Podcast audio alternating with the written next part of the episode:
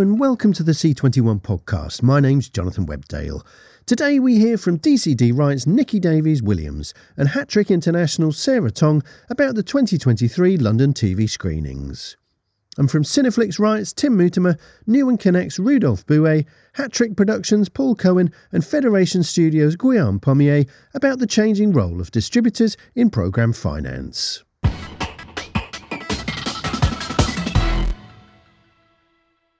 The London TV screenings takes place in the UK capital next week, with founders All3 Media International, Banijay Rights, Entertainment One, Fremantle and ITV Studios, joined by a host of others as an array of distributors line up to present their 2023 catalogues to buyers from all around the world. The event's been gaining momentum in recent years, though 2022 marked the first formalised physical gathering following the COVID pandemic, and more buyers than ever are expected in London this time, with BBC Studios' annual showcase also returning to the city after almost a decade in Liverpool. DCD Rights Chief Executive Nikki Davies Williams and Hattrick International Director of Sales Sarah Tong spoke to me about staging their own joint screening for the second year in a row the shows they have on offer, and the hot topics for them right now, from growing co production opportunities to the rise of fast channels and the impact of global streamers relaxing their rights positions. Nikki, Sarah, you joined us to talk about the London screenings this time last year. 2022, I guess, was the first. Well, it was the first physical event following COVID, and um, a lot of the conversation last time was about getting back in the room, getting back to business as usual. So, uh, what's business like for you right now? It's been good. Yeah, we had our um, best year ever actually in 2022, um, which was fantastic. And we are looking forward to an even better year this year. So i think we've got i think production is completely back up and running. And that obviously our business relies on back catalogue but mainly relies on supply. Um, and that supply is fully back up and running and coming. You know, we're working now with over 30 producers. So not just hattrick or hattrick group. And that's doing really well for our business. So um, dcd's had a good year as well. I think that screening's really set us up up well actually last year. Um, I think the fact we were there and um, it was mainly drama focused, but also some strong factual shows that we had. And um, the rest of the year has been much better meeting wise and generally getting the feedback from people, a bit more than we'd been doing on the Zoom all the time. So it, it's you know, I'm really looking forward to this screening on Tuesday for us. That um, it's going to be a, a very well attended event, and I think buyers are ready to start looking at fresh programming and uh, come and see what we have to offer, and hopefully a very entertaining event for them. And you've decided to do a joint event together. So, um, first one for you last time obviously worked out for you.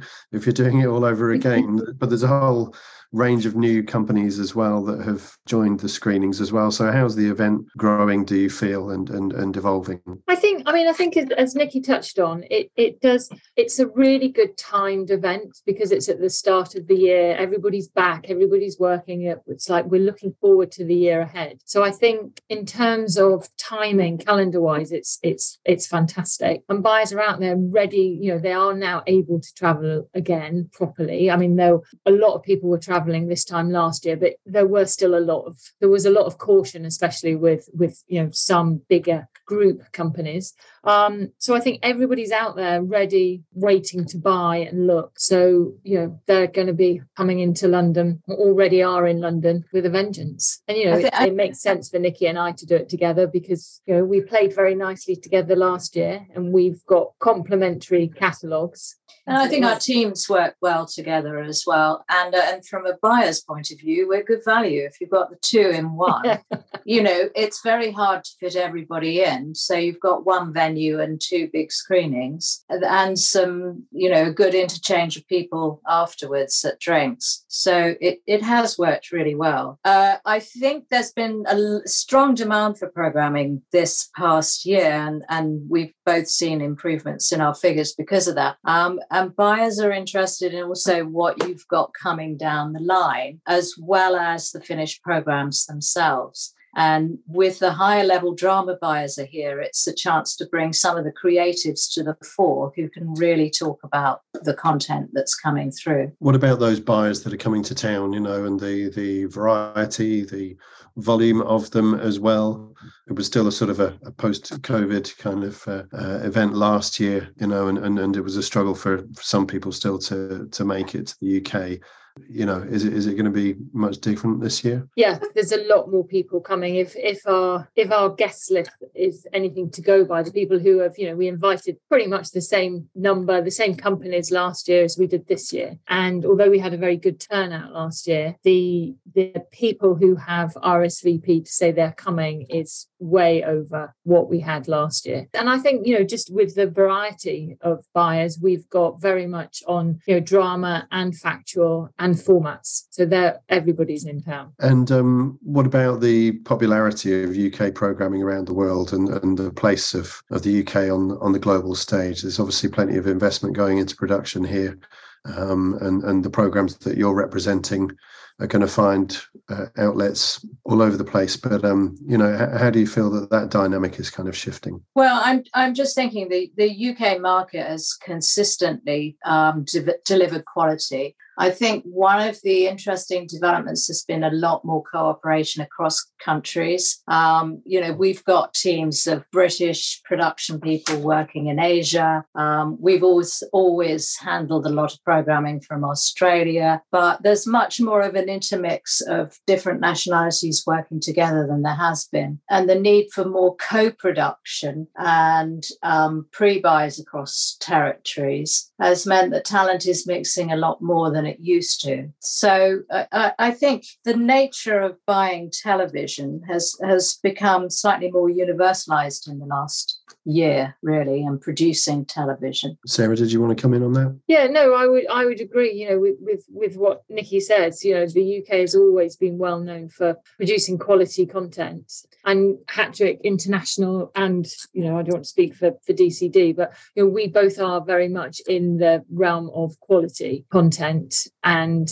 so our content does sell because that's what buyers do want. So you know, we have a like Nick, like DCD, we have a range of producers that we work with from all over the UK, um, not just London based, all over the UK, as well as Ireland, Australia, New Zealand, the US, um, and even some European foreign language programming as well. So it's it's we we don't just sell British content. Um, it is by far the majority of our catalogue is is is British, is is and most of it is English language. But I think that's right. The majority of our program is English language, but it's um, in our case is is based from production. You know, large amount in Australia, New Zealand's been very uh, productive active over the last few years. I think Ireland is is firing on all cylinders actually for production at the moment. But Asia is a bit more of an untapped market that we, with our new ownership, are starting to really investigate and uh, try and open up that market much more.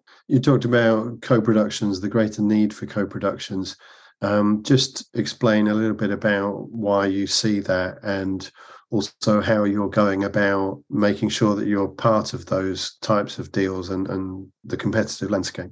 Well, I, I think there's a new and interesting role for distributors that has really significantly increased from lockdown onwards, which is the point where uh, if a successful show is not fully commissioned for the second and third series, that really distributors can be the linchpin on putting together the finance with the producer. And so a lot of our work now does involve packaging, pre sales, and co production around the longevity for series such as My Life is Murder and a couple of others in our repertoire at the moment, um, where the partners are a significant part of the uh, finance as well as the local broadcasters. I think you always need the local broadcasters involved, and uh, uh, the cost of television has not gone down, it's going up. And in order to meet the new budget demands, uh, with a successful show, producers are starting to look to distributors to try and raise um, further finance uh, to maintain the, the sort of standard of production that they're used to.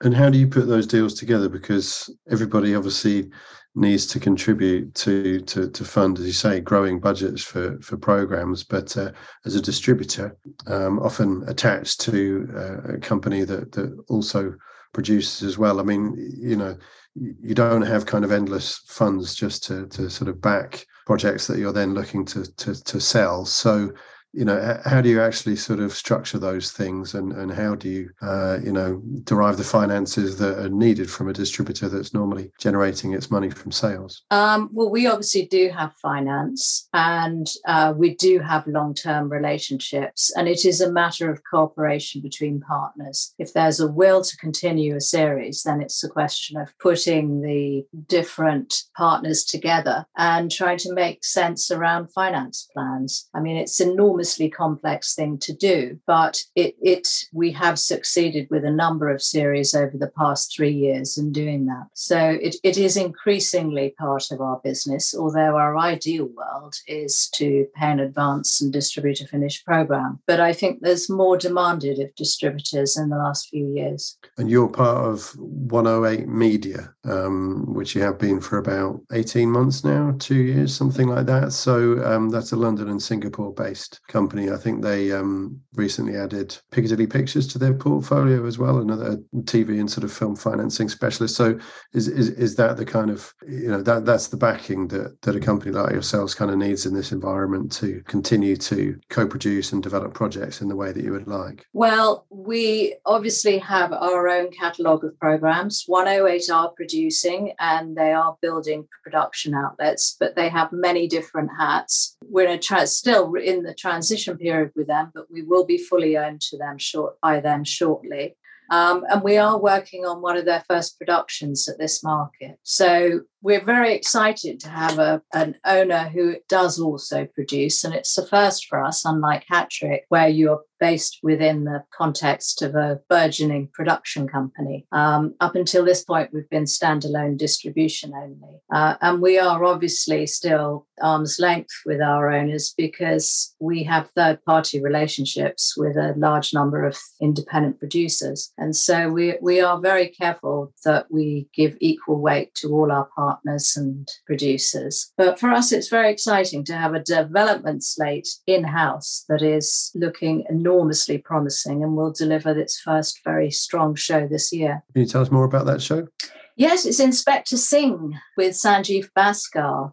So it's our first production um, in Malaysia. It's working with Revolution Pictures over there, but with a British crew and British talent here, hence my reference to that previously. Um, and it's based on a series of books about an irascible and fairly grumpy police officer who just has that sense of genius that really finds out those little details that opens up a case. And Sanjeev Bhaskar plays Inspector Singh. And we will have some footage of that to share at the screening. So we're very excited about that one. Sarah, what about your approach and involvement in co productions? And uh, what are some of the projects that you're looking to have discussions with potential partners um, at the screenings? Well, one of the um, dramas that's headlining our slate is Payback, which is the new drama from HTM, which is a co-production like Nikki's. so ours is a co-production. It's for with BritBox International, and it's for ITV over here. And we will have some of the cast and crew at the screenings to talk about that. And we, I mean, we don't tend to do a huge number of co-productions we do do some where the you know often as you've already pointed out well as nikki has pointed out the budgets are so big that you often with the money that's going in from the uk broadcasters is not enough to cover that so you do you know we often do have to bring in a co-producer whether it's a co-producer or just an enhanced pre-sale to fund that gap. We don't tend to do that many in that with the producers, obviously all the money going into the budget, that's their profit going So we tend to, if we can, just find one whopping partner that will then cover that gap, and the rest of the money goes there. Therefore, is is straight to the producer's profit line. But it is it is it is hard to find content that can be fully funded or you know almost fully funded, especially in the world of of scripted. But it is becoming more of a thing in in it's always been there with factual, but it is becoming more of a thing, especially with feature docs kind of becoming a lot more popular now. In terms of the sort of types of programming that you're representing, that you're looking to develop, that the buyers are interested in, just sort of talking about scripted and non-scripted, you know, how are sort of appetites changing there? There are suggestions that scripted budgets certainly are potentially reaching a peak and that yeah. you know maybe there's an opportunity there for for unscripted to to benefit. Are you seeing those sorts of things play out? Yeah i mean i think that scripted there is a huge popularity for good quality scripted content. I think it's slightly changing with what people are looking for what buyers are looking for in that in that sense since covid in that there is definitely more of a demand now for less gruesome less crime, more uplifting, more aspirational, factual content. I mean, there still is a market for crime, but it's it's not as we're not finding it's as huge and it's as desirable as it is as it once was, possibly because there is so much crime in the market. And there, you know, there is still a market for it, but not as it was. Um, I think in scripted, in our experience, high quality scripted content has has always sold there's not really, you know, we have a, a lot of detective crime drama, hugely popular. And I think it always will be because as a viewer, you know, you love playing along at home, you know, who did it. And I think in comedy, we, the comedy is obviously something that Hattrick specializes in and is, is known for. It is without doubt, in my opinion, the hardest genre to sell. It's what we find funny here. Our British, our British sense of humor doesn't always travel. We have got a new comedy that we're launching at the market and also announcing another new comedy that's on the way. But it is, you know, as I always say to the producers of at Hattrick as well as the third party producers, you know, it's very, very difficult when you read a comedy script to know whether it is going to to sell. You know, Derry Girls has been hugely successful here in the UK. It has done really well internationally. It's been picked up by Netflix, who came on board very early and were huge supporters of it. But it's now that we've had three series of it and it's done really well, and everyone's like, oh my God, Netflix is brilliant. Buyers then they kind of with comedy need to feel the hype and and before they will plunge and you know brave it. You know, it's very, very risk averse. Comedy more than anything else.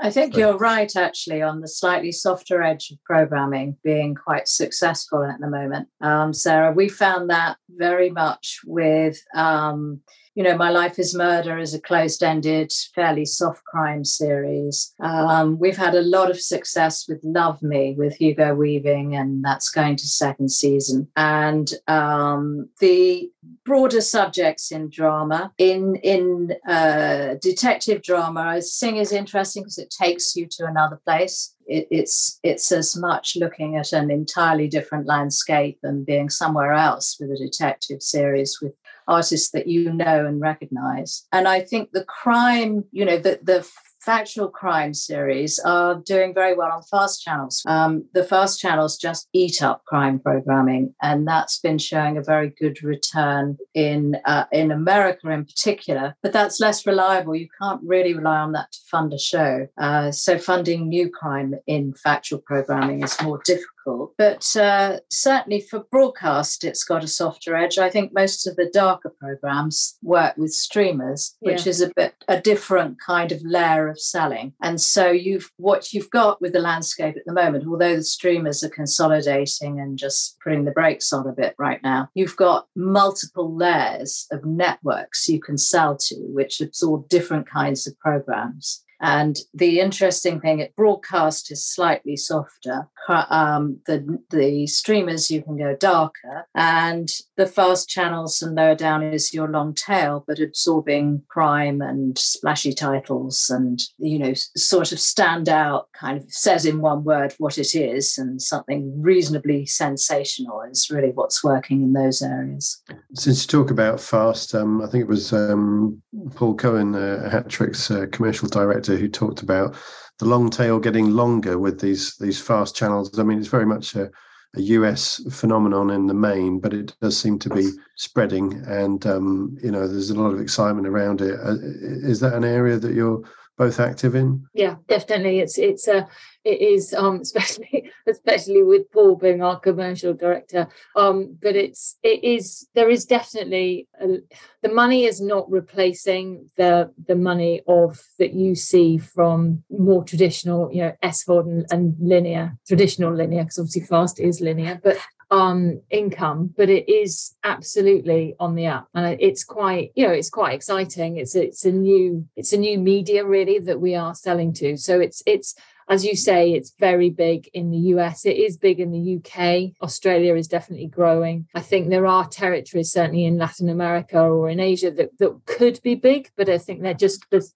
there's not the I don't know whether it's the there's not the right technology to kind of garner that income in those territories as yet but it is something that we're looking at doing our own fast channels as well as supplying content to other already established fast channels worldwide. And as distributors, the complexity around it, I suppose, is uh, obviously working out your existing rights deals for for programs with oh, significant yes. back catalogues, which you know you've already licensed elsewhere, and, and, and making sure you don't upset any of those pre-existing uh, client relationships. Yeah, I mean, the, I think one of the beauties of fast channels are that they do want library content. It's not they don't have to ha- have the newest thing. So it's it's where you've got a well-established catalog and they've got good content from well-known brands or well-known names. It's something that is going to stand out. It does work really well. So it's but yeah, it is a bit of a availability nightmare. But you know, we do have databases and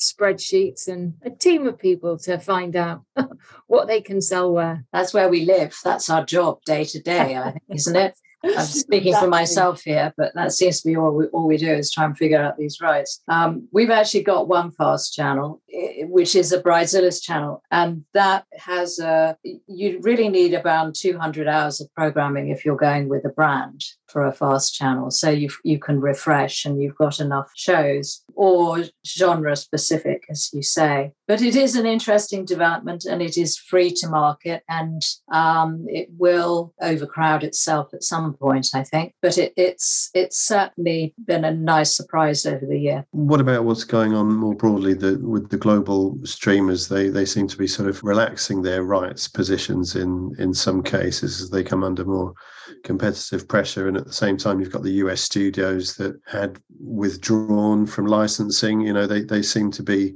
Mm. returning to the market, having been sort of warehousing content within their own uh, streaming services. So, you know, what are, what are the implications of those shifts for your business and the industry as a whole? It swings and roundabouts, really. I mean, I think, you know, there are some of those global streamers that are now very much geared towards local for local only in terms of the content that they're looking to buy, which is is good in terms of availability and, and what you can supply. And it means that you've got a much bigger market so you're not just selling everything in one place. So it is more profitable, but it also means that you don't have those global deals that were also very profitable that you could do. So it kind of, you know, it is six of one and half a dozen of the other, whether it's I can't, you know, I can't say whether it's a good or a bad thing. It's it is it's a title by title thing. I, I tend to agree. And I think a lot of the streamers also found that they needed to localize their programming. They needed to have local programs to break into a new market. And that really, it, it was a natural progression that it then split the market for themselves in that way. What's been interesting though is, is markets like South Korea suddenly breaking out with shows that can work around the world. And And so, this wonderful mix of programming that has been coming back at us has provided much more quality and breadth of programming around the world. So, so like all these developments, it's a question of reading it, figuring it out, talking to people, and then and a lot of ingenuity to fit together in a puzzle that will reward producers as much as we're able. I think Sarah, probably you as well as we, spend a lot of time trying to ensure that that shows are profitable for producers. And so, if you split the market, you probably have a more uh, reasonable chance of making it profitable. And then you've got a good relicense market. Then over a short period of time, maybe over five years, you can then go back to market and start licensing again. Producers are under a lot of pressure. Everyone's under a lot of pressure because of the uh, the economic environment that we're in at the minute. We have seen some some producers kind of um, calling time on their businesses just recently, the the after effects of the pandemic and so forth. So, how are those pressures kind of affecting you and and what you do? As you say, you try to make shows as profitable as possible for, for producers, some of which you may be struggling, but it's, it's it's a challenging time for yourself as well as companies? Uh, steady as she goes, I think. You know, obviously, you've got to watch overheads. Uh, we were talking about uh, markets earlier. There's a huge amount of markets to travel to in the world. You know, we look at the year sales pattern. And I think if I bring us back to the screenings this week, it's as these markets build from the buyer's point of view as well, they need to be in the most effective place in the most effective time. And, and I think this particular screening has got all the major distributors with huge amounts of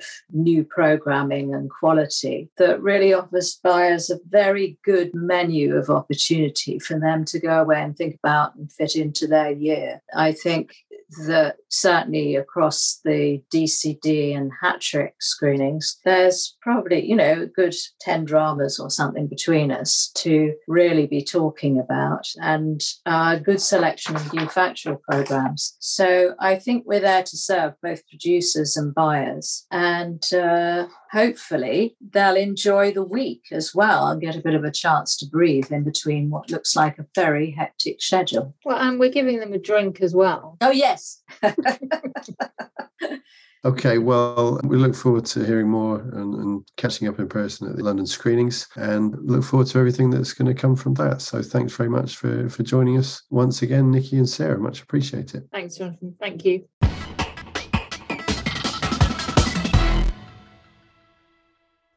International television distributors used to be exactly that specialists in finding buyers around the world for shows made either in house at a sister production outfit or on behalf of a third party.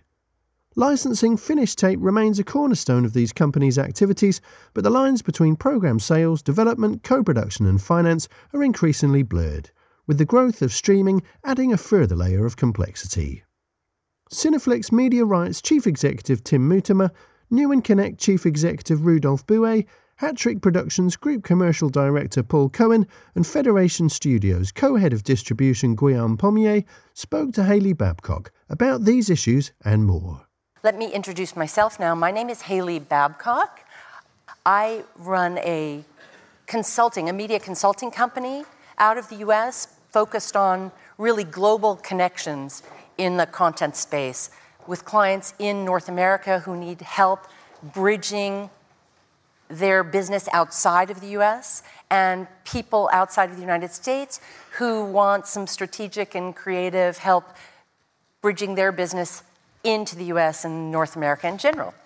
And we have a really great panel of people with interesting, deep, rich perspectives and, uh, and opinions about how this market is changing. So, you know, before the pandemic, with the rise of AVODs and SVODs and all the streamers, with the tectonic shift in our, in our business, people were getting worried and pessimistic. And then COVID hit on top of that, and it really caused, obviously, for many reasons, tremendous concern.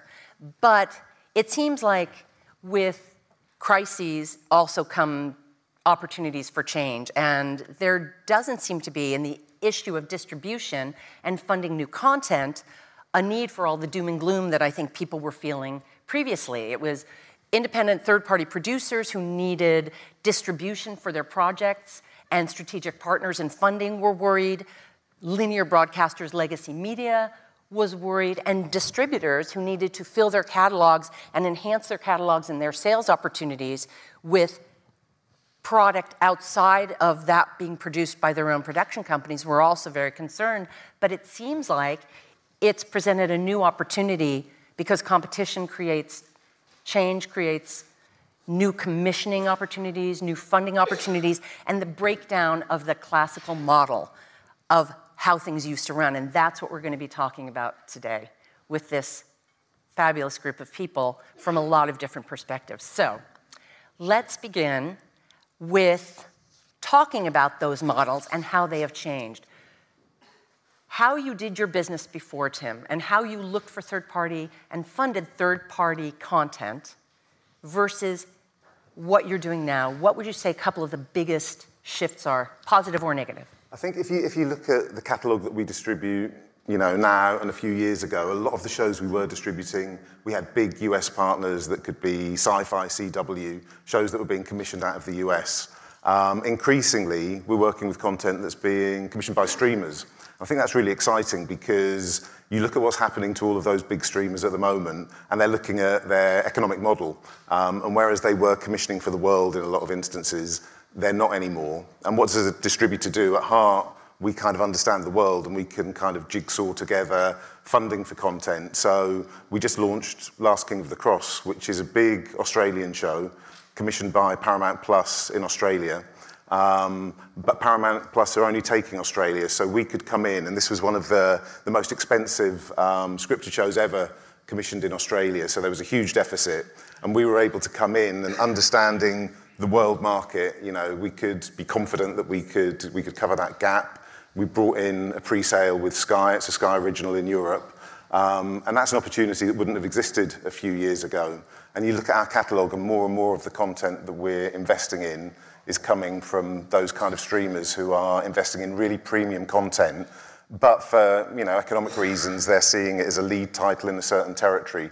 And I think what a distributor can do is look at a show like Last King of the Cross, which Paramount Plus clearly wanted for Australia. It's an Australian story. Yeah. We spoke to Helium, the producers, and said, well, look, if you, can, if you can attach a really strong international name, that's a hook that will allow us to sell it internationally. it was based on a true story. It's the kind of content right. that we know travels and we know where we can maximize the revenue. Guillaume, would you say that you were seeing similar shifts in your business or yeah, definitely. What I find interesting is that, you know, originally when you had like an SVOD partner, he was taking the world, uh, the universe for such a long period. Um, and I think that some of our clients, linear channels especially, they felt that they need to be super early stage in the process, you know, uh, pre-buying, considering at the script level. So we know now when we have a producer coming and he's having a gap and he wants us to be either co-producer and or distributor, mm-hmm. we could have some relay and potential clients uh, locally. So linear channels could also be also be uh, um, local streamers, you know, acquiring only for the for the um, the, the country. So um, yeah, it's been more interesting and more diverse, I think. Now, both of you are talking about some scripted properties, but this applies to scripted and unscripted. So, Paul, I'd like to ask you how have things changed for you? What funding models has it changed? Has it remained similar? Is the windowing opportunity different or the, the platforms to which you sell different? What does it look like? I think the pressures are perhaps less than they are in, in scripted because the the rising costs has not been as, as, as huge, but the, the, the, the, the opportunities are, are still there. Um, I think SVODs and, and generally are becoming more uh, selective in, in their, their territories in terms of what they want and what they can afford. So I think it's probably similar, but on a, perhaps on a, on a smaller scale. Mm-hmm. Rodolphe? Has your model changed or? Well, dr- drastically changed and, uh, and maybe slightly differently than the one from, from Tim because we, we, Newen Studio and Newen Connect, so we are a European uh, production and distribution company uh, based in Europe, anchored in Europe, and we never had, uh, at that, so three years ago, we never had the experience of backing a US shows and, uh, and then distributing it uh, throughout, uh, throughout the rest of the world. So we were mainly trying to bring together some element to finance European shows. And the model in Europe was quite simple. So you had generally a, a main commissioners covering a significant uh, part of the of, uh, of the production budget, and the gap deficit we were covering was uh, was small.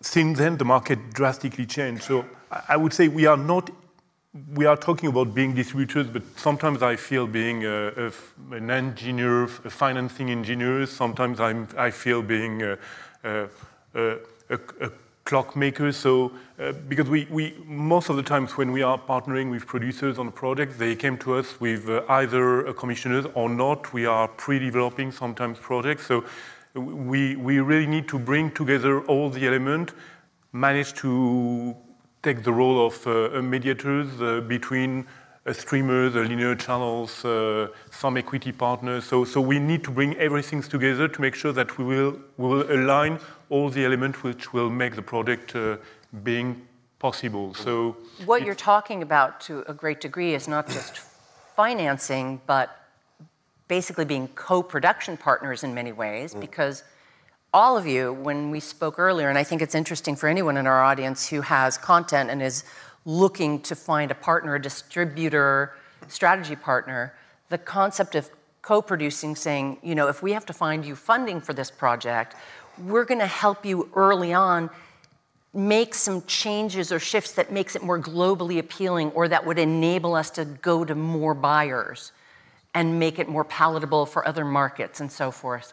Um, both, I think, on the scripted and on the unscripted side, you were all saying the same thing. So perhaps I'm, I'm going to guess that our audience is interested in that aspect of it. Perhaps each of you could speak a little bit to what that co producing element that you bring to the table entails.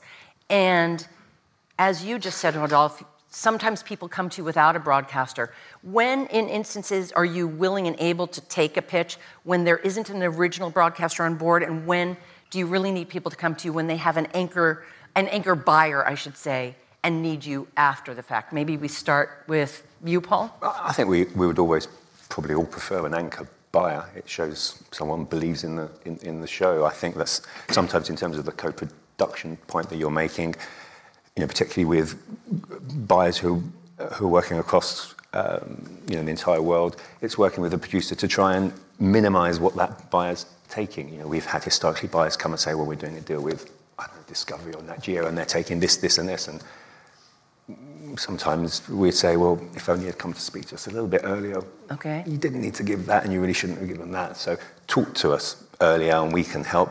You know, because we're talking to these people all the time. You know, you want to give as little as you possibly can. Yeah. And get as much as you possibly can, which gives you the rest of the world to play with. Tim, what are your thoughts on that? Yeah, look, I think um, likewise we'd prefer an anchor broadcaster because that tells us editorially what, what it's going to be. It's easier to pitch it out. And I think once you have that, you can talk to partners around the world. So with Last King of the Cross, Sky kind of could see it's a Paramount Plus show in Australia. And with the script, with some thoughts on casting, it's a lot easier for someone to come in as a pre-buy. Um, and then you, you know, you're, you're getting towards covering your deficit, and you can you can how did it work something. with Tehran? That's one of your titles. Yeah, that was before my time, okay. but that was a project that, again, Cineflix um, deficit financed, and it was at the, the time that COVID was shutting down production, so it was a, it was a seller's market. There was lots of interest, and, and Apple TV Plus came in with a great offer. Um, and, and, and, they took world on that. Okay. Um, but you know, I think as a distributor now, you look at are there those global plays? Are there territory by territory plays? And that's probably where we add most value because you know we can patchwork things together. So again, for both of you, it's like have an anchor buyer on board, but that's it. Then come to us and let's strategize together mm. about how to squeeze the most juice out of the orange globally after yeah. that. And that's that's a great position to be in. Um, the market's crowded, so we will on occasion try and get involved earlier on. Um, so you know, we, we spoke to Synchronicity, who had huge success with The Cry. They've got a project in development that we loved because it was based on book IP. Mm-hmm. So maybe if you don't have a broadcaster, but you have some IP that you're, you feel is really strong, um, so we got involved at that stage and funded a script. Interesting. Um, and then work with them to get it funded. That's a good point. Rodolfo, you just mentioned sometimes people come to you without that anchor buyer or broadcaster. Can you speak to that? Like, like Tim said, do you need them, and then at that instance, to have some sort of recognizable IP, or not necessarily? So we, when we are working at very early stage, meaning that we, we will co-develop a project with, uh, with uh, producers uh, without commissioners on board, uh, we need to get either an existing IPs or working with uh, uh, producers with a significant track record with which is reassuring us on the fact that uh, investing development money uh, will get some return at, at, at some point. Um, so it's uh, it's first answer on on the other on the other point. So when we have contact with producers with existing uh, commissioning on board, we want to be at the earliest stage possible to make sure that uh, even though we have a, a project which is locally anchored with very strong roots uh, and, uh, and, and a very uh, clear and uh, identified strategy and positioning, um, if we want to bring more values for international, sometimes it's good to be at early stage to be able to bring a co-financing partners from another European territories or potentially influence on the on, on some of the on, on, some of the writing or on the casting to make sure that uh, the the potential the international potential will grow up and will give us a chance to address specifically Germany or Nordic territories or the US because we have some elements which will convince the commissioners to to to, to jump on board. So so we are, we are more nuanced in the way we are approaching the market. Guillaume, you have spoken about something similar. Do you do anything or see anything differently than what you've just heard your colleagues talk about? No, I agree on the fact that once you have at least one first commissioner, first of all, you're not asking the other ones to take the risk for the first time. Mm-hmm. It can give, a, give a color to the program. You know, it's not the same show if you're doing for TF1 or for Canal+. Mm-hmm. So when you're going to see other potential partners, they have a sense and a color of the show. Um, but in the meantime, if you have what we see, for example, in France, it's pretty hard to find great writers because they are mostly working with the streamers. So we have a lack of great writers. And sometimes you have small producers pairing with a, um, a writer with a huge potential. So you, if, if this producer comes to us saying, we have a great project from this guy, we might be interested to look at it early stage, even though they don't have any first commissioner, because you know, you're betting on the future. It might be really interesting. Um, and as Rodolphe said, we are engineers. So it's interesting for us to be here early stage in the discussion with the first commissioner so we can maybe improve the contract and the production conditions okay. for the future windowing. So the sooner you, the better in that case. We're talking about financing here, and that's what this discussion is about. So you bring up the concept of windowing, mm-hmm. which is putting those chess pieces together to make a whole picture, to get that whole budget covered. Um, Talk a little bit about how that has changed since before the pandemic and before all the AVODs and SVODs came to the forefront, and what, if anything, you're doing differently, and what people who come to you might expect to see happen. To me, I, I feel it's just back to basic. Because, for example, in France, on the on the you know um, linear channels, you can do a free TV, then a pay TV. You would do the DVD, you would do the TVOD, and then the SVOD. And one day, uh, a massive streamer came and said, guys, I'm putting a lot of money up front right now, but I'm taking the world for such a, you know, a long period. And we were like, okay, why not? And now we're coming back because I think it's interesting to, you know, diverse your, your, your number of clients. Um, we know that we can be, because we're in the middle between the producer and the commissioners, we can have a discussion, a pragmatic one, on the needs of the linear channels and the SVOD services. Um, and I think it's a way to optimize the deal, uh, to optimize your catalog, and to, so eventually optimize the revenues. I, I, well, I totally agree with what uh, Guillaume just said. So it's it's clear that we, we came from a, a world of uh, abundance. So we so as you said, so Netflix or Amazon was coming to us, uh, making a big check, taking all right, and, and that that was it.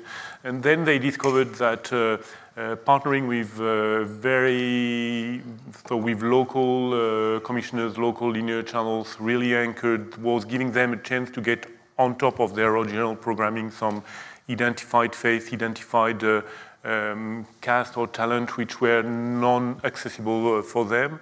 and, and then the pragmatic came. So at some point, uh, everyone discovered that uh, if we to, to, to, to produce and finance a, a, a, great project, uh, sometimes we had to sit together and uh, and figure out how to finance the show. Mm-hmm. and so we had first discussion between uh, linear channels in France, in Spain, in Germany about first window with the linear channels and then the second windows with the streamers.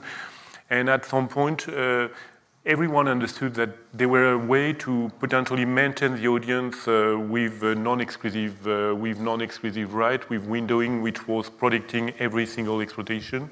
And we are now in a position to when we have to finance a show uh, so we have a budget and then we figure out according to the level of investment every single partner is ready to go for uh, to, to talk about first windows or second windows or third windows and uh, manage an ecosystem which will make the show uh, existing and, uh, and possible to finance. Once again, I think a lot of what you're talking about really applies to scripted programming.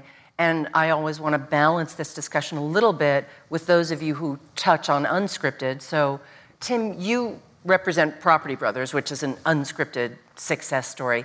You also, when we were talking previously, said something that I thought was really interesting. And I wonder if and how that applies at all to the unscripted space. And Paul, I'm going to ask you the same thing. You said nobody is made of endless funds. So, to your point, Guillaume, at the beginning, you know, the big Amazons would come in and say, here's all the money in the world, we take all the rights forever in perpetuity in all media. Great. Now that's shifting because nobody, not even Amazon or Netflix, is made of endless funds. Has this shift and the concept of windowing and the change in windowing, has that applied at all to the unscripted space? Yeah, look, I think the, the direction of travel generally is more towards shared exclusivity. Now, look, it's a case by case basis, and you know, something like Tehran for Apple, it's really important that that's exclusive to them globally. But lots of other content you can share. So, Property Brothers in the UK works for three different broadcast platforms um, and delivers for each and every one of them, takes up a lot of their schedule, delivering huge advertising revenues for them. So you can window successfully across a number of, a number of windows. And I think in the unscripted space, FAST is a really exciting opportunity for distributors um, because we suddenly have a direct-to-consumer pathway um, and we can launch our own channels at a cost base that you know isn't prohibitive and for us and our partners, we then generate a whole new revenue stream. Does that come into play when you're considering acquiring a third party project? If you have a fast channel that it would fit into, does that up its potential value for you to say, yes, we want to acquire this? Yeah, absolutely. And I think you'll see more and more of that as, as you know, distribution partners get into that space themselves. Mm-hmm. They'll see that there's a real value that they can share with partners um, that they can window down the line. So it's, a, it's going to be an interesting change in dynamics, I think. Paul, what about for you? Like, for example, you have Rich House, Poor House. You have Whose Line Is It Anyway? Are those kinds of properties also shifting in terms of funding, windowing, how many times you can sell it in the same or similar market, or has it stayed about the same? I, th- I think, you know, as, as Tim says, the opportunities with, with Fast and I think you mentioned with AVOD mean there are you know, the long tail is getting longer, I think. You know, it's, it's still, in many respects, uh, a bit of a penny business in, mm-hmm. in some respects, but clearly, you know, you need to, you need to balance the, you know, the thing that we all like to do from time to time, which is take a massive check from a big streamer where they take all the rights with, with you know, a, a multi-windowing approach where you can generate value for, you know, many, many years into the future on, that point, uh, I wanted to, bring an example we, uh, had at, uh, Newen Connect. So we, had a show named The Butterfly Effect, very successful on Canal Plus, and they, they, stopped the, they stopped the production in 2018 and in 2020. But it was a very well recognized brand for, the French, for the French market. And we decided in 2020 to create YouTube channels offering uh, offering uh, offering the project to to to the to the fan base, and very quickly we reached a level of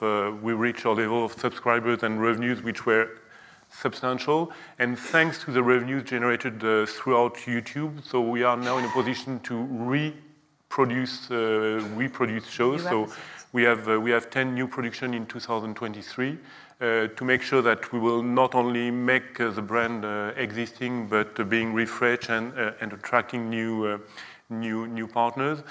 And my dream is now to convince linear partners or streamers to take back the to take back the the, the rights and, and potentially and potentially uh, make it live and rebloom uh, again. And and we we are another example uh, on an investigation product named uh, Faites entrer l'accusé. We managed with uh, our partners, uh, our linear partners, to let so we, we we have YouTube channels too. We have fast channels on the show, and we manage the, so we have a huge library of more than 220 uh, documentaries uh, or investigation, and we manage throughout the windowing to make everyone pleased.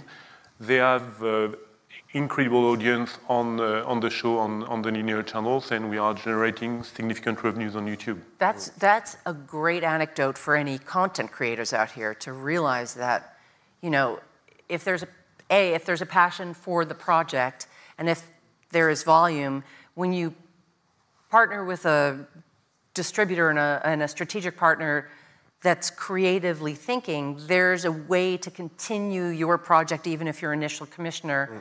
For whatever reason, has had it end. And, and there are now opportunities with things like fast channels and YouTube that didn't exist way back when to, to as you say, Paul, create a much longer tail, which is terrific. I'm wondering, Guillaume, when you are making decisions about should we craft a YouTube channel? Should we go with a big elephant in the room giving us all the money, taking it off the market forever, or hold back and try and sell it into a lot of territories? How much, if at all, do you go back to your IP creator, your content creator, to make that decision with them? And how much of it is just something you decide as the experts and they get the check? I think it's a mindset. So, you know, going back on the discussion of being co producer, it's a discussion you have in full transparency because when you have producer in front of you, and I guess we have in the room, you know, it's your baby, you're carrying it maybe for, I don't know, HPI, I think it was like seven or eight years of development. So you need to be transparent and saying, okay, we have this opportunity. This is our expertise. Do you trust us? Do you have any feeling, any gut feeling? Should we go for it? Um, I know at Federation we, we don't have a, a catalog that big mm-hmm. because we're trying to keep it like uh, under a certain amount of new project every year so we can have some time to work you know, on a case by case, um, keep the producer in the loop, and I think that's just key. You know, we're not selling microwaves, we're just selling series uh, and then scripted shows. So we need to, to keep the discussion with the producer and being a small producer sometimes um, and keep them in the loop, of course. Rudolf, how about you? How do you how do you at Newen Connect handle that? So, well, to, to because you have a larger catalog, more so producers. We, we have a larger catalog, but we have a we have a very similar approach. A, first of all, we are French, and so uh, so we we have a we have a strong regulation within the market, and and the and the discussion with the producers is uh, is, is is a must to go. So we can't we can't make decision uh, really without uh, without our producers on board, and it's good. So and, and we really feel that being 100% transparent with them is a, is a key element. And Guillaume was mentioning HPI. It's, it's a very good, very good example. Probably one of the most, so the most successful uh, uh, free-to-air uh, in, in France uh, in the last two years. Uh, so the first, uh, the first season did an average of 12 million viewers on TF1. and so we managed to sell the, the we managed to sell the rights throughout the world with more than 100 territories uh, acquiring the show, prime time, prime time airing on RAI, on, uh, on uh, Antena 3, on uh, ARD in Germany. So a huge, huge success. And of course, we were approached throughout, the, throughout Europe by, uh, by most of uh, the key linear channels or producers to remake the rights. And uh, A, we made the decision with the producers not to accept uh, most of the, the offers we had because we wanted to protect the, the, the ready-made. We are making more money on the ready-made than on the... Uh, but when we had to make the choice uh, about uh, the, the English-speaking world, and uh, because it's, it's still complex to sell a, Spanish or in, in Italian or a French shows to to the UK first, and and and it's more easy in the US, but in the UK, it's, uh, it's, uh, it's most of the time a no-go, except some, some example like the Bureau. Uh, and so we went to them and, and we had several offers from, uh, from US buyers and, and, and, US partners, and, and we decided really step by step to have them on board and make the right decision to protect not only the, the value of the show, but the, the long-term value. Mm-hmm. Because one of the key elements for us uh, and, and we are lucky at Newen to be on uh, producers with Newen Studio and the distributors with, with Newen Connect. We think about the long-term value for yeah. producers of keeping rights and making sure that uh, um, on a very short-term or mid-term basis, those rights will come back and will generate value for, uh, for, for the company. Tim, what about with you? Again, you have a large catalog. It's not a smaller boutique like Federation. Are you in a position, is your company in a position to go back to each of the rights owners and discuss deal making? Do you have a certain measurement as to when it makes sense to do it and when not? Does it depend on what your initial agreement with that IP provider stated? How does it work for you? All of the above. I mean, I think we, as an independent distribution company, we've got you know, a big acquisitions team. So our, our pipeline is dependent on us having a good relationship with producers and delivering for them. And they judge us on the revenues that we're returning to them. So we've got a, a big acquisitions team who are, you know, in constant touch with the producers, so they're aware of what's going on. I wouldn't say we talk to them about every deal. I think in a pre-sale stage, absolutely, we'll be discussing with them what the best pathway That's what I mean. Is. Yeah, certainly the um, pre-sale stage. Yeah. yeah. But in normal deals, they trust us to do the best deals and I think they're quite happy with the results. Yeah. And what about for you, Paul? Same? I agree with all, all, all the above. I think it's, it's slightly horses for courses. You know, we're a, a smaller boutique distributor um, like Federation, but I think, you know, I think Guillaume said this is the producer's baby and you need to you need to respect that mm-hmm. so you know a show like whose line which has been part of Hat Trick for i don't know more than 30 years we, we barely do anything without talking to the creators and producers, whether that's YouTube channel or the 20 or so different versions that have been around the world, or any, any of the plans, or any major deals, like when we brought it back into the UK. Um, you know, we, we, we talk, you know, with Dan and the, and the, and the team, you know, in, in detail. So I think, as Tim says, there are other things. Most producers are not interested in the third window in right. Estonia. Sorry right. for anyone from Estonia. Right. But, you know, I've talked about Estonia a lot. Yeah, that's why I said that.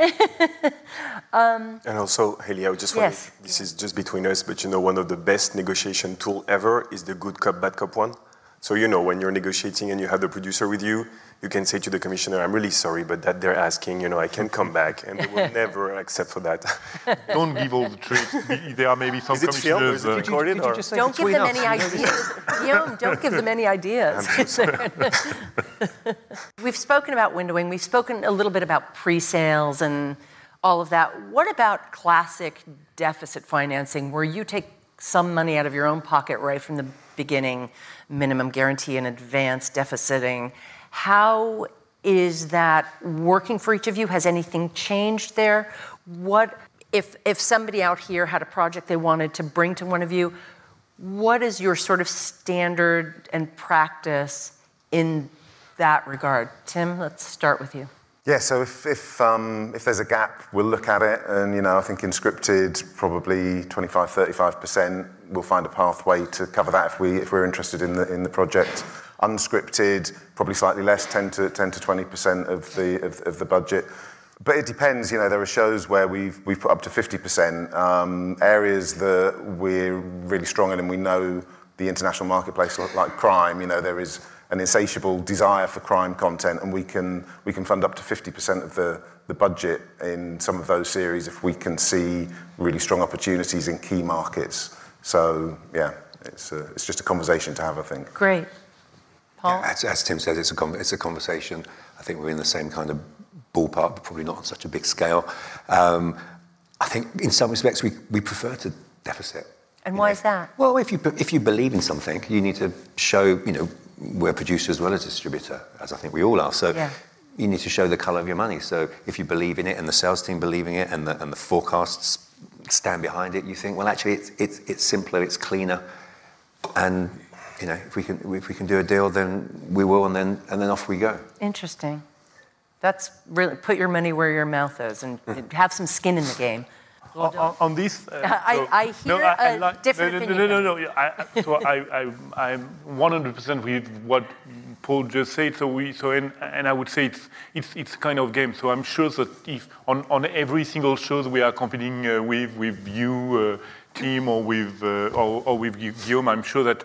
So we are all doing the same. So we have uh, we have our sales exec uh, working on uh, and so delivering a sales forecast, and then according to the sales forecast, uh, we are running numbers and and and gap deficiting. And I'm sure that if we were checking our our approach and and the forecast of our team, it would be very similar. So at some point, it's a kind of uh, it's a kind of game. So we know that uh, in a, a, um, a Swedish or Danish or I, I, so Iceland project or a German project or a French project, we can gap deficit to a certain level. And if I'm looking at back uh, three years ago from now and looking at the forecast I've been doing, it's plus or minus 20%, exactly the same. So, but I have uh, two recent uh, example of project where at some point the producers came to me, asked for a gap deficit. Uh, I ran numbers, uh, I made an offer, and then they called me back and said, "Well, if you're convinced that you can bring that level of money, so what about uh, a straight to distribution deal? Uh, and then uh, rather than taking 25 or 30% commission fees, uh, you will just put 10%, so you will just charge 10% fees. Uh, because if you put that number on the table, so it means that you're convinced, and uh, and and so it was very interesting to see. And when we were talking about being engineer or financing engineers, uh, in some cases we have uh, we have uh, we have in front of us producers um, with. Uh, either equity partners or bank who are in a position to gap deficit or self-estimate, uh, and they take the risk themselves uh, rather than uh, asking for a minimum guarantee. So, I, so the world is not only changing for uh, for for us and for the commissioners, but in the meantime, so the producers we are dealing with sometimes are uh, thinking out of the box. Yeah, that's interesting. I guess you have to like the show, the project well enough, and or think if you're if you are going to consider going down to a 10% distribution fee, then you've got to probably think then this is a volume play. We're going to be able to sell this in a lot of territories. And I would imagine in a situation like that, and Guillaume, I will get to you, I still want you to answer Sure. what we were just discussing, but I would imagine in a situation like that, if you were to consider taking a lower distribution fee, you would be very much less inclined to go one and done with a global SVOD player and just sell it once. You, you, you- know what? At the end, so my goal is making sure that uh, the, the, the, the, the show will be financed and, uh, and produced. So, um, so the, the producers came to us because they, they want their show to exist. They, they want, uh, they want the, the writers and the filmmakers and working on the project. So if at some point uh, I have a global streamers which uh, give us a chance to speed up the process and, uh, and get the go uh, on a very short-term basis, once again, it will be a discussion. Uh, it will be a discussion between uh, between uh, us and the producers, and, and at the end they will make the decision. It's not my decision, and I rather prefer to take less fees and please the producers rather than uh, potentially trying to optimize You heard it here, ladies and gentlemen. my long-term revenues. Now, it, it's at some point we are building up long-term relationship, and, Yeah. and there are many producers with whom we are working on two, three projects a year, or and, and we know that uh, if they are if they are comfortable with us, we will be the first shop uh, for the next project or for uh, an exciting show. So uh, we are we are not uh, thinking that way. Guillaume, what, because you are a smaller boutique, like Paul was saying, how does gap deficit financing work for you? What is your process procedure? How do you look at that versus pre-sales and so forth? Well, I think the, the guy said everything, and we, we, it depends, you know, it's a case by case, and sometimes you have some uh, private equity funds. What I wanted to raise as well is that we are not only a distribution company, you know, we are, we are integrated within a production company, Yeah. a production group. So I think we. Which all of you are, actually. Yeah, all that's you. the case for Yeah. everyone here. Um, and I think that's also interesting. You're not dealing only with the distributor, you're dealing with the distributor integrated within a production company. So we have a pretty staffed production team inside so they can help on the budget.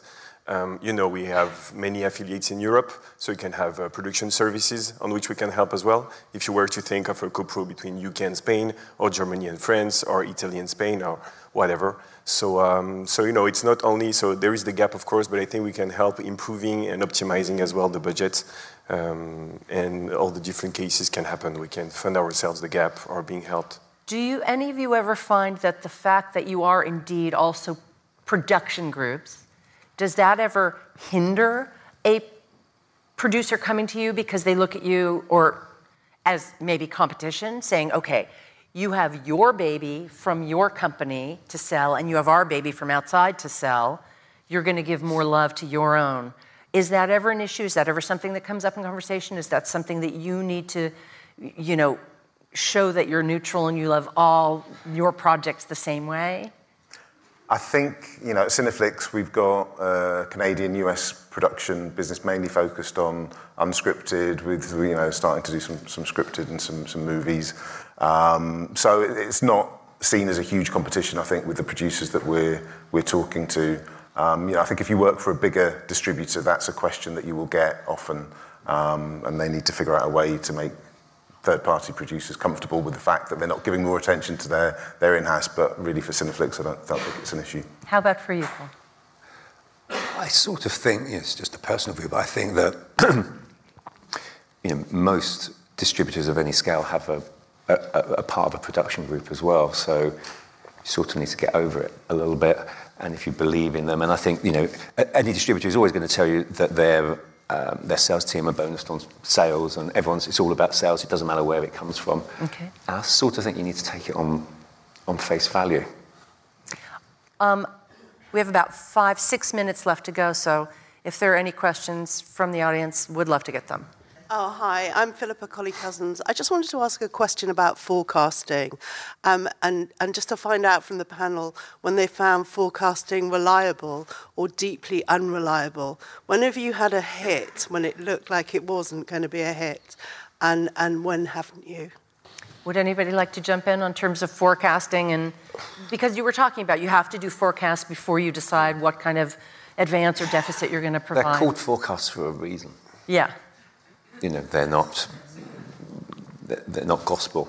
And I think you're, you're, you're talking to a team with tens, hundreds of years of experience who are putting mm. these together. And sometimes you, don't, you get it wrong in the right way, and sometimes, occasionally, very occasionally, you get it right in the, in the wrong way. You tend, we tend to base it on previous experience, so we'll look at similar shows and see how they've delivered and really build up a range. Um, and we will usually look at a low and a high and um, depending on how, excited we are about the content, come out somewhere in the middle. We have, uh, uh, sales execs coming from, uh, from, if I take the example of my team, so I have sales exec coming from Banijay, from uh, uh, BBC, from Sky, from NBC Universal, from Studio Canal. So, so not only we have the experience of the shows we've been distributing in our company, but we have the track record of our uh, for, for, for what experience. And so honestly, and I agree with you. So we, we so when we are forecasting, there are very very few projects on which we are really above. So. HPI is a good example for us. So we were not expecting the show to be uh, that successful, and the company we were in competition with, we decided not to make the small additional investment to take the right. They made a huge mistake, but we can't blame them because nobody was expecting that show to be so successful. So, yeah. So, and sometimes even though we are not reaching the level of green light we, we, we want to reach, if we are really in love with a product, uh, I always say this to my team in the acquisition team, so you have every year one joker. So if one show is really something you are 100% convinced that it will be uh, something special, we go for it. So you, one joker a year. Anything different from No, no, what I would say the difference between the estimates and the reality is this gray area of passion. And we had the, the same panel with uh, Rodolphe last week in Paris. And there is something we didn't mention in 45 minutes is negotiation. Yeah. And that's really part of the thrill of being a salesperson. So, you know, you're, you're making estimates, and then if you have the chance, because most of our time is just like you producers, we got passed and refused, but once you have an offer, then you start negotiating And you know that's the real, I think, pleasure of this of, the, of this job.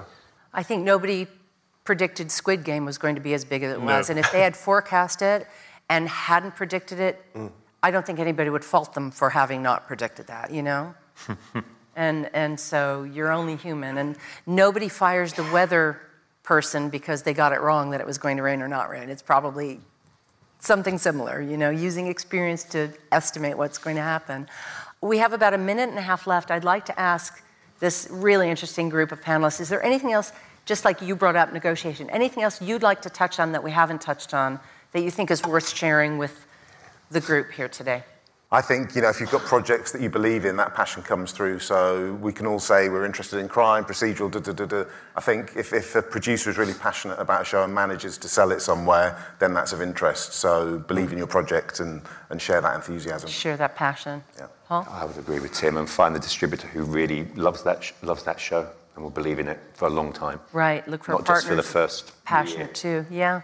Rodolphe? Same thing. So we, we love uh, reading script, and and I'm waiting for the next script so to read that I will uh, enjoy and be passionate about, and uh, and and go for it. So it's really uh, it's really we are in a world of uh, so. Of, so we are part of this uh, entertainment ecosystem, and and at the early stage when we are picking a project, we need to be passionate about it. Guillaume. Yeah, nothing more interesting than what you just said. I think it's just an amazing period really passionating. Yeah, I think it's been an amazing panel and really interesting. I want to thank each and every one of you for bringing your experience and expertise and perspective and passion to this uh, to this panel, and thank you all for being here. That's all for this episode, but you can hear more discussion by tuning in to our C21 FM internet radio station, where you'll find new interviews airing from Monday. The podcast will be back next Friday. In the meantime, stay up to date with all the latest from the London TV screenings and the international TV industry by following C21 online on mobile and social media. My name's Jonathan Webdale. Thanks for listening.